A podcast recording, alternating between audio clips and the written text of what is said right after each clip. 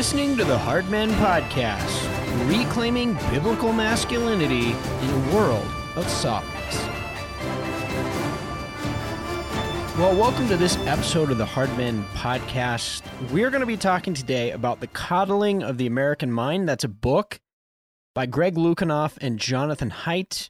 I highly recommend this book. It's very, very helpful. And what I want to do today is just unpack a little bit about the book as well as a few main points, hopefully whet your appetite, and that will be an encouragement for you to read it. Now, in their book, Lukianoff and Haidt focus on what's been going on in American universities among young people since around 2013. You see, 2013 was a pivotal year. It was the year that Black Lives Matter movement began, of course, following the Trayvon Martin shooting, and it was the year when iGen, that's our current most recent generation, those born around 1996 and following, began arriving on college campuses. And so a lot of the changes that are happening in our culture can actually be pinpointed to 2013, many of which those events were not happening before. Haidt and Lukianoff describe in their book 2013 really was a keystone year. We saw things like the tensions on college campuses rising and even reaching a fever pitch. Groups like Antifa began protesting. This became common. We saw the destruction first at Berkeley uh, following the Milo Yiannopoulos speaking engagement, which actually didn't happen, but Antifa showed up and they're destroying the campus at Berkeley. And there were other nationally covered events, including Michael Brown shooting in Ferguson. Of course, this is afterwards. And as we mentioned, Trayvon Martin. Now, in their book, Lukianoff and Haidt describe three major bad ideas that shaped iGen and are shaping the culture today. And I want to talk about those three ideas in just a moment. The authors also talk about how those ideas have radically reshaped not only the university landscape, but the cultural landscape. So, this has affected college campuses, media relations, media companies, how those interact with daily life in America. Those ideas, which we'll unpack in this episode, help explain where we got concepts like safe spaces, trigger warnings, snowflake generation, and the concept that emotional trauma could come simply from being exposed to opposing viewpoints. It helps explain why college campuses almost entirely lack viewpoint diversity, both among the students and among the faculty. In their book, the authors unpack the unyielding totalitarian and cultural Marxism that's been swallowing universities whole since the 1970s. They also interact with the way in which this has shaped the total culture. We'll look at why this is bad for America and how it was the perfect seedbed for critical race theory, intersectionality, and Herbert Marcuse's philosophy of what he calls liberating tolerance. An idea that is part fascist, part Marxist, and means canceling and silencing any voice that does not originate from sexual, racial, or ethnic minorities. As I said in the opening, for my money, The Coddling of the American Mind is one of the most important books that I have ever read. Interestingly enough, it's written by two men who say in the book that they voted for Obama. They are lifelong Democrats and liberals. And yet they do a phenomenal job unpacking the destructive effects of the new left. Almost every cultural fault line we're dealing with today in our culture is a result of the ideas that are described in this book. And so it's for that reason that I can't recommend this book highly enough to you. What I want to do now is jump into the three bad ideas that Lukianoff and Haidt really detail in their book. The first bad idea is this what doesn't kill you makes you weaker. This is the myth of fragility. It's the view that our children are like clay pots, and we must avoid putting them in any situation that would damage them, not only physically, but also emotionally. Adversity, opposing viewpoints, and criticism, in this view, are all forbidden. This is where we get the helicopter parent generation and what Haidt and Lukianoff call safetyism.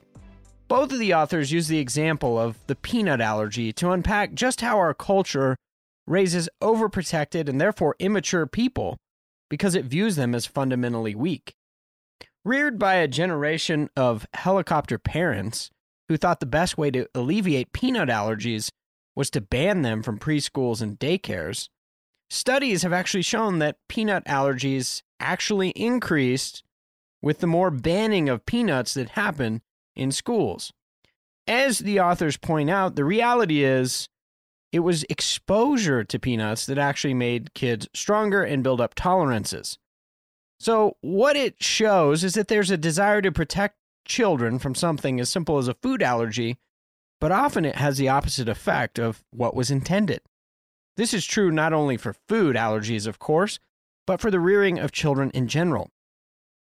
The authors write this quote, by shielding children from every possible risk, we may lead them to react with exaggerated fear to situations that aren't actually risky at all. And we isolate them from adult skills that they will one day have to master. Teaching kids that failure, insult, and painful experience will do lasting damage, well, this is a harmful ideology in and of itself. Human beings need physical and mental challenges. They need stressors or else we deteriorate. End quote. Likewise, the authors detail how, from seatbelts to car seats, we've been increasingly obsessed with what they call safetyism. There's been concept creep here too, so that it's not just that we're obsessed with physical safety, but now we're obsessed with emotional safety. Translated to the university context, this means difficult material in a college sociology class now has to come with a trigger warning. Otherwise, it might offend the delicate emotional balance of today's young adults. The result of all this, of course, is what we call the snowflake generation. It's a generation that's not stronger but weaker than ever, and scientific research points this out. Rather than being emotionally resilient, teens today have higher rates of depression, they have higher rates of prescription drug use, and they have higher rates of suicide than any generation before them. As the authors point out and encourage us, it's to embrace the truth that Nietzsche pointed out originally. What doesn't kill you makes you stronger. In other words, adversity, hardship, and opposing viewpoints are the necessary context in which we mature, we develop stronger convictions, and we build emotional anti fragility.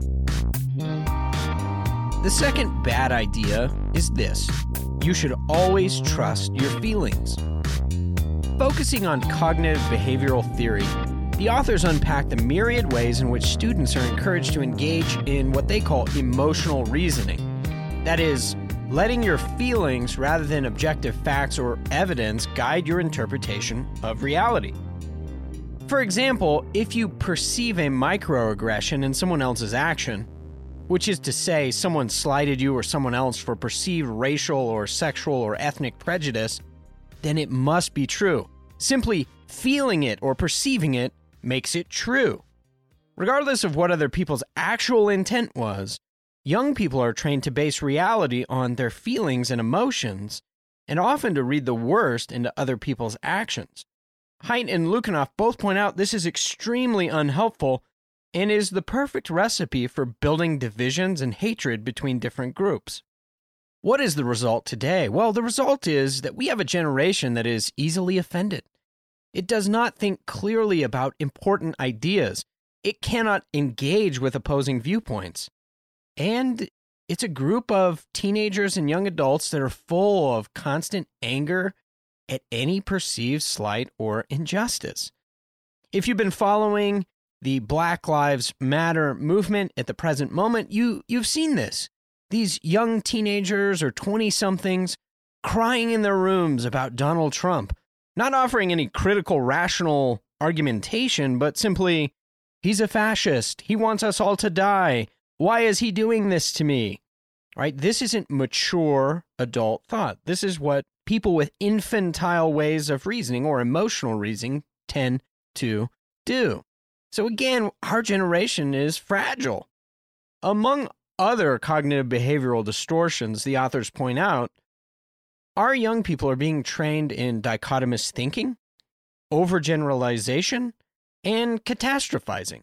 When a speaker with a conservative viewpoint is invited to campus, whether it's the libertarian Charles Murray, the conservative Ben Shapiro, or Milo Yiannopoulos, students are more likely to protest, riot, shout slurs, or block speakers from being able to enter the building, rather than critically engage opposing viewpoints.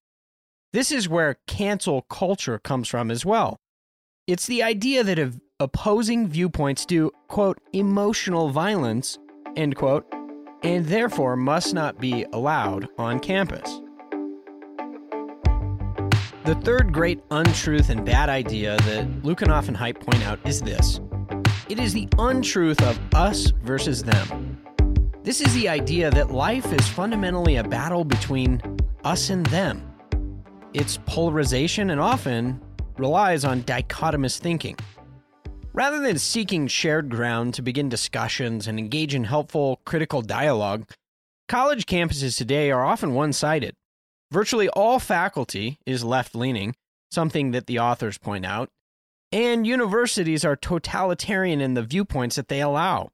This results in really an insular experience for students. Those same students are not taught to engage difficult and diverse views, but instead, they're trained to shout people down. Anyone who disagrees with you, well, you cancel them. You get them fired. As we mentioned before, if you have speakers that come to campus with opposing viewpoints, Instead of listening carefully, taking notes, and then formulating an argumentative response, what do students do? They petition, they protest, they block the entrances. Sometimes they vandalize and commit felonies. With bricks in hand, they scream to the faculty, This is doing emotional violence to us. And so, what they usually call for is for the speaker to be banned or a faculty member to be fired. As the authors point out, universities ought to be places, and often used to be, where ideas from all angles should be examined. They should be critiqued, and students should be challenged to think more critically about their own beliefs. If there's ever a place where ideas ought to be sparred over, it should be the college campus. But that's hardly the case anymore, and it's largely because the students of today demand safe spaces. Likewise, a focus since the 1970s on identity politics, that is, political mobilization organized around race, gender, or sexuality, has led to greater polarization, as students are taught to think of every relationship in terms of oppressed minorities and oppressive majorities. Rather than focusing on our shared humanity, identity politics stresses racial, gender based, and sexual divisions and it creates an us versus them mindset, always between the oppressed and the oppressor. Now, finally, the authors talk about a prominent philosopher in the 1970s who became a sociologist and teacher in America, and that's Herbert Marcuse. Now, Marcuse left Nazi Germany to teach in American universities. He is the father of what we now call the New Left. It's really a blending of Marxism with cultural themes. Instead of focusing on economic inequality, Marcuse and others focused on civil rights, women's rights, and other social movements promoting so called equality and justice. In a 1965 essay, Marcuse argued for what he called repressive tolerance, which meant that free speech should be granted only to minority groups and specifically not to what he called the oppressors. So if you're part of the majority, if you're a white Christian man, then you're not allowed to have an opinion or a voice. This is where we get the concept today that white men or other majority groups aren't allowed to address issues like systemic racism or women's rights. We're told that you don't get a say in the matter. Now, since traditional values and those who represented them things like Western family structure, monogamous marriage, heterosexuality, since these were all labeled by Marcuse as ideologies of hate, and progressives, well, they were the ideology of humanity. Well, then everything opposing leftist thinking was labeled hate speech. Further, Marcuse argued that it is acceptable to use repression of quote unquote hateful ideologies and severe indoctrination via public education to suppress traditional ideas and push progressive Marxism. He argued that, quote, true democracy might require denying basic rights to people who advocate for conservative causes or for policies he viewed as aggressive or discriminatory, and that true freedom of thought requires professors to indoctrinate their students. End quote. Well, the end goal of Marcusean revolution, which is what he called it, was not equality, but a reversal of power. One of the most dominant and current forms of Marcusean philosophy today is found in what the authors call critical race theory. Now, oddly enough, the Southern Baptist Convention, as well as the PCA and other evangelical groups, have been deeply corrupted by it, the embrace of critical race theory. What many don't realize is that critical race theory, or CRT, is a thoroughly Marxist and anti Christian doctrine. Now, consider this.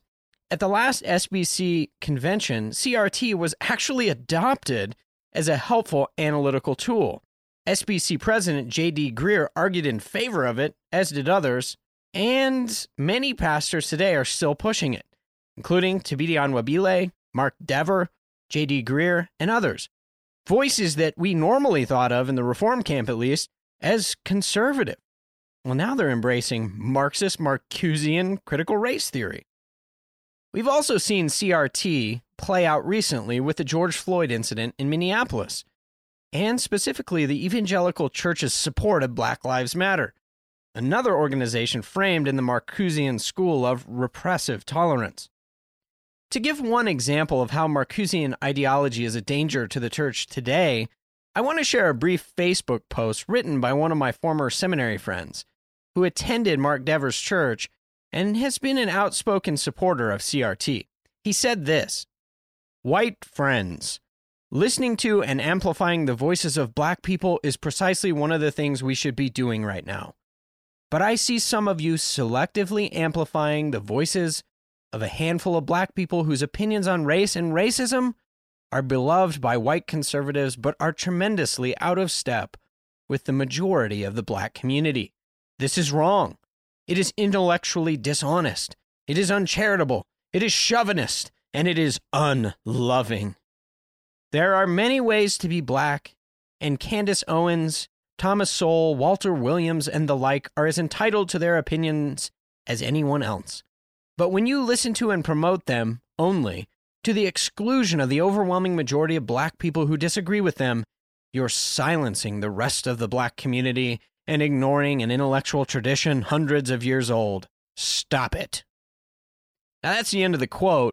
But what is this man doing? Well, fundamentally, he's trying to do a thoroughly Marcusean maneuver.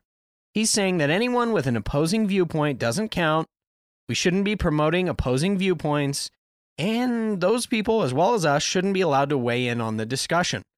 Unless you have a viewpoint that is in 100% agreement with his own, then you're not allowed to speak. Again, it's this totalitarian repression of ideas. It's a very convenient little trick. You simply disallow any position that doesn't comport with your own. You silence them, you cancel them, you call for people to get fired. Anyone who shares an opposing viewpoint to the systemic racism narrative, for example, is automatically decried as a racist. And even the blacks who disagree with CRT, well, of course, they're Uncle Toms. Their voices shouldn't count either.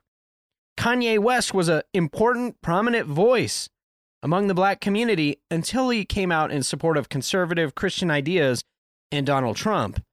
And then he was shouted down by the same black community who no longer wanted to hear from him. The same could be said about Candace Owens. As Marcuse pointed out, the goal of all of this is not equality. Instead, the goal is a transfer of power. In the end, all of this is wicked and repressive. Now, I hope this discussion has been helpful. I appreciate you joining us for this episode of the Hardmen Podcast. And I would encourage you to pick up a copy of The Coddling of the American Mind. We've only touched on really a few brief but helpful points, but I'll reiterate what I said earlier. This really is one of the most important books I've read when it comes to understanding what's going on in our cultural moment. Until next time, men, stay frosty fight the good fight, act like men.